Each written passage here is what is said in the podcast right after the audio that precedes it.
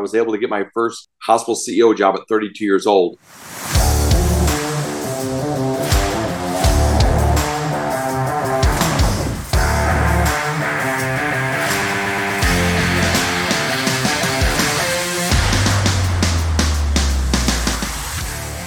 Welcome in to Like a Man. I'm your host, Miles Nielsen. On today's podcast, I brought on Bill Mahoney, and he has extensive leadership experience. I had to break his podcast into two different parts because both are so rich with advice and experiences. This one is the first one. I'll upload the second one next week. Let's dive in and let's give it a listen. I have here with me today Bill Mahoney. He came recommended by his brother Kevin Mahoney. And Kevin always talked up his big brother Bill and how great of a leader he is. And after looking through Bill's resume, he spent time in the Marines. He's a healthcare executive. He also is a community leader. And most importantly, he's a father of 10. So, after seeing how well rounded of a leader he is, I wanted him to come onto the show and give us some leadership lessons. So, Bill, thanks for coming on. Well, hey, Miles, glad to be here. I think my brother said all those nice things because I think I bought dinner the last three times we've met. He may have been setting the table for some more dinner in the future. That's probably what he's doing, setting me up. So, Bill, why don't you give us a quick introduction and tell us about the various leadership positions you've been in? Well, I've, I've been in, I was in the Marine Corps about 40 years ago. So I'm in my mid 50s now. And uh, I, you know, worked in nuclear power plants in my early 20s, went back to school kind of as a late bloomer in my late 20s. And then um, I had um, started getting into healthcare in my early 30s. And I, I got into um, rural hospitals and uh, rural turnarounds. And after 27 years, I'm on my fourth hospital and decided while I was here in Branson, Missouri, uh, once we got that turned around to stay. And so I've been here for 13 years as the hospital president.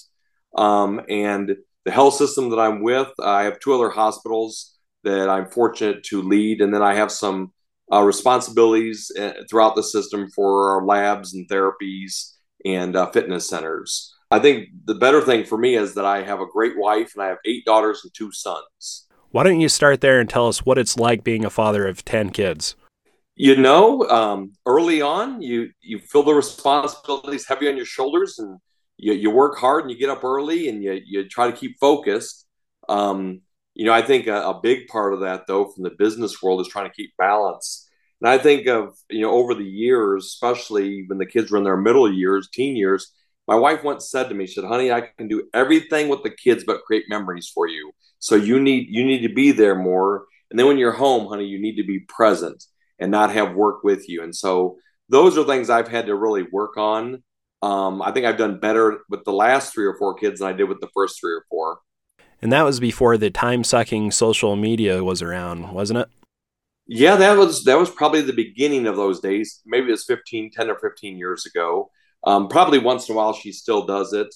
Um, not so much anymore, but uh, definitely when we had about five teenagers in the house, maybe I wasn't present for a reason. Sometimes they can overload you. That's what I've heard. I'm not looking forward to the day when I have teenagers in my house. I'll tell you, it was interesting this is 12 years ago. We had a lot of the teenagers in the house, and I was bishop of my church. I was the chairman of the board of the Branson Chamber here in Branson, Missouri, and I was turning around a hospital that was uh, losing $6 million a year. So I think I really need to be present the five or six hours I was home and maybe the one or two hours I was awake at that time.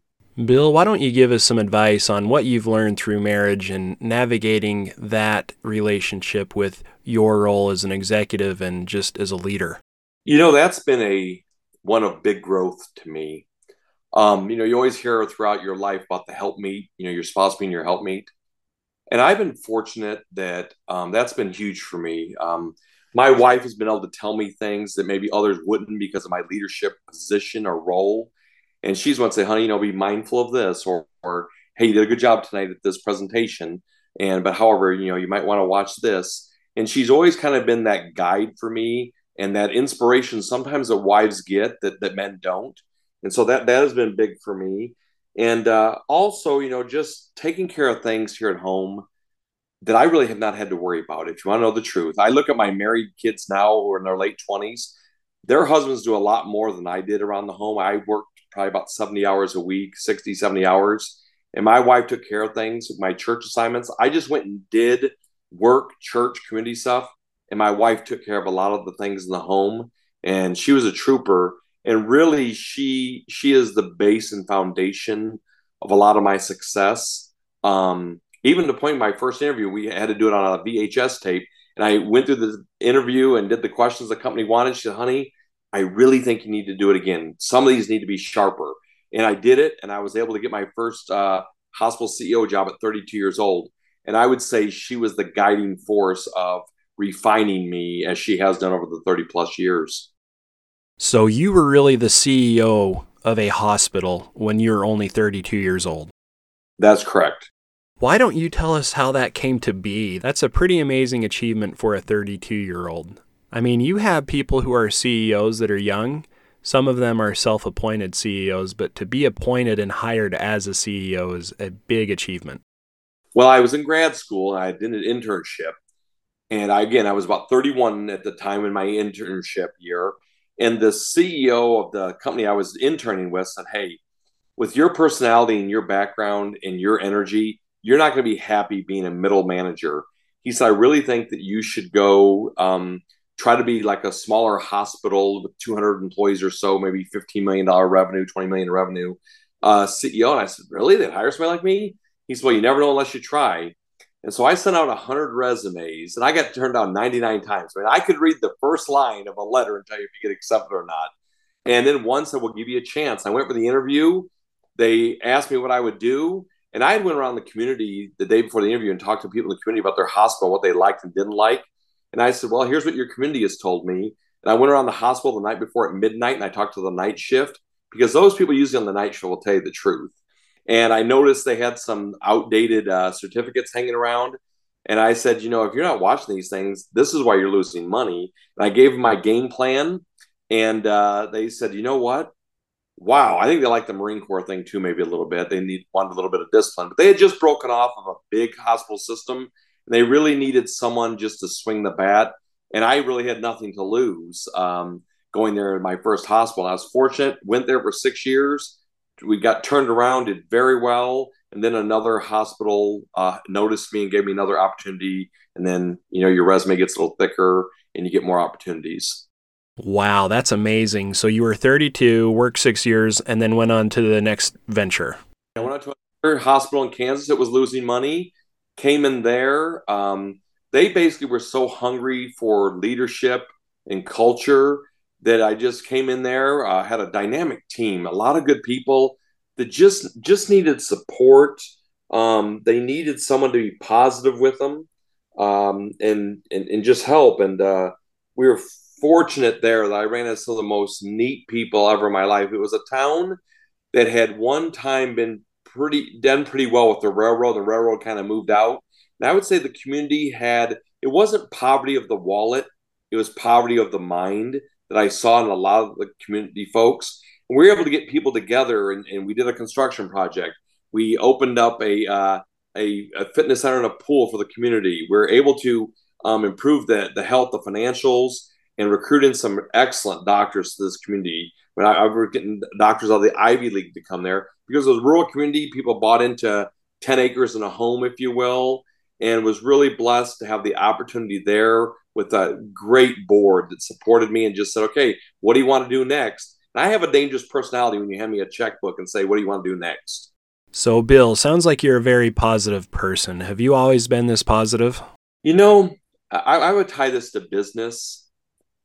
I think there's two things that I've learned that you have to be in business, and I've not always been great at it, is patience and being positive let's go to the positive one first. Um, I've had times in my first six years being a CEO where I I grew up outside Chicago, the oldest of five kids. My dad was in construction. You know, you were kind of straightforward with people, and that happened a couple times in my first job, and that didn't work out well for me. Um, you know, doctors have the power. They're the ones that have the patient. They have the pen, and they're the ones that are. You know, people come for medical expertise. They don't come for my, uh, you know, administrative skills. Um, they come there to see the, the providers. And I had to learn there that, you know what, you got to keep it positive. There was a saying that a, a Covey guy taught me once said, once said, always heard. And boy, has that been uh, instrumental for me as I look at young executives now. In a meeting, I you see the kind of the young up and comer, and they want everybody to know how bright they are, and they say a couple things. And five years later, in an interview, and someone brings up what they said, and so you always got to be mindful of, of, what you say. So I, I, do try to be positive. I'm not always that way, um, but I, I am energetic, and I, I love people, and I'm excited about things. And the other one is patience. I have missed some good opportunities, be it investing wise, be it um, things that could have happened to my benefit because I wasn't patient. Um, be patient, your time will come. Always tell people, work hard, be focused. Um, you know, I tell my daughters and my sons, but my daughters are the ones that are married. Look for two things in a guy: guy that works hard, and a guy that can be obedient to rules and commandments. And fortunately, they all have. And I said, if you can get those things down right, the other things will come. Um, but so I would say I have tried to work on being more positive because people want leaders who have hope and who can guide and, uh, um, them. And boy, nobody wants to listen to someone who's negative or who is always admiring the problem. You know, being a dad, I've learned a lot of lessons in leadership. And one of the things that I have learned is that you must always be positive. You can't be negative around your kids. You have to be that hope that they look to. If you're negative and you try to pass your problems on to your kids, that's just going to make them worry unnecessarily. And it's totally the wrong thing to do. That's very true. And you know, and and you know, it's interesting. We we brought a guy in. His name's Dr. Wayne Sotile. He is like one of the leading people in the country on happiness. And we brought him in for our doctors to hear. And I'd heard Wayne at another conference. We've become friends. And I think he's like counseled or interviewed 50,000 people, I mean, high ranking people. We had a meeting once. He had all the docs in the room. And I think, I'm not sure we paid him to come in. And he said, on a scale of one to 10, he said, list your happiness score. And everyone had their score. And he goes, okay, what's your score? He goes, I bet it's about a seven. And that was pretty true. Most people were a seven. He said, if you win the lotto, you're an eight for about a year. If you have a major body burn, you're about a six. Okay. In his his history of you know interviewing and counseling people for years and he said why are you only a seven and people said well medicare hospital administration uh, you know different reasons he goes no you're a seven because that's what you're choosing so he went through and he talked about our relationships he said the people he said the first two years of marriage most people are high on the scale of, of happiness then it comes down and he goes and then the, some people flatline they remarry, some do, and it goes up for a couple of years and it comes back in flatlines unless they do two things to keep it up. And he says it's two things is support and control. He goes, when you come home, he goes, you've got to be in the mindset. If it takes you 25 minutes to get home and you can get work out of your mind, you have to have that. And you gotta have that control. And you gotta have that job where you feel like you have some control. He says, when you come in that house, that first 15 minutes of your your partner, your your wife, husband, you know, whatever your situation may be. He goes, You've got, you either to increase their immune system or decrease their immune system on that connection. That's the rest of the day. He goes, They have to have support. He said, And if you can't come in there and be that support, he goes, You're to have problems. And if you don't have that control your life, you're to have those problems. But those people that can do that will be happy. That was some of the best advice I ever ever received. Um, I always, you know, I have about a 15 minute drive home to work. I try to get things out of my mind before I come home. So when I come in, I can say to my wife, How have you been doing? How's this going for you? Hey, what can I do here? Because I want her her resilience to be built up. I want her immune system to be strong. But he said the people that do that, they have happier lives and happier marriages. And that was I was fortunate to get that great advice um, from this well seasoned individual. I had a mentor at my last job who taught me that when you go home, don't go home and give your wife all your problems. Go home and ask her how she's feeling. When I started doing that, it made a huge difference. And what you're talking about with that support, that's huge. That's a huge thing in marriage. And then another quick thought when I first graduated college, me and my wife went to live with my grandpa for a little bit, and he would always say, A happy wife is a happy life. And your home life is very important. And it does determine how effective you're going to be at work. Some people, they go home, they're unhappy. They come to work, they're crummy, they're unhappy. But then you have those people who are happy at home, then they come to work and they're happy at work too. It's it's that support thing is huge, like you're saying. Yeah, and, and it's possible to be happy at work and home. You know, it, I, I, love what you said there about how are you feeling. Now, Dr. Sotile said something to me I thought was interesting. We were talking after one of his speeches once when we brought him in. And he said, You got to realize something, especially you with 10 kids. He goes, Your wife is getting asked a thousand questions a day. Mom, where's the milk? Mom, can I do this? Mom, can I do it? And she's getting touched all the time. He goes, Her sensory perceptors are on dull by the time you get there. She has been touched, grabbed, spit on uh, 150 times. She's been asked 200 questions. And you come home. Hey, honey, I want to talk to you about this. He goes, you gotta make sure you got that support and control down pat, especially when you got 10 kids. So, Bill, I'm going to shift gears here a little bit. You had mentioned earlier that when you were out in Kansas, you had to manage and change the culture. I'm curious, how do you define culture? And then, as a leader, how do you manage culture? How do you create culture? You know, my hospital right now, my employees know that I love them. Um, and it's not I, I do send uh, an email out every couple of weeks being very personal and vulnerable to them. So i think vulnerability is key to culture. I think doing what you say you're going to do and living the mission is important for culture. And i care about people. My my life's purpose is to make a difference in people's lives by showing them that someone still cares. And that's my strength. I, am not the smartest person in the world I, I work pretty hard but i care i hope on my epitaph it says he cared and so when you are telling people, hey, what what are our goals? You come up with them together and they see you supporting them, they see you there on Christmas morning. They don't just see you there eight to five, they see you there when times are rough. That ingrains culture into your foundation. And to maintain it, a lot of people will start saying, hey, when you come here, you're going to be cared about. At this hospital, we recruit people who want to take care of our patients it's kind of like your kids. They're they're a, a, a, one down of you. They they follow you more than you think. And the staff, when we when we hire physicians who we know are going to care for the patients, like in my hospitals, there's not one doctor I wouldn't go to or have my family go to. And that says a lot because you can hire people who can bring a lot of money in, or you can bring staff in who um, you know have a lot of connections, maybe. Uh, but I want to bring people in totally who care about the patients that we get the blessing to serve because in healthcare it's a calling. We're called to serve and we, that was no better shown than during the pandemic.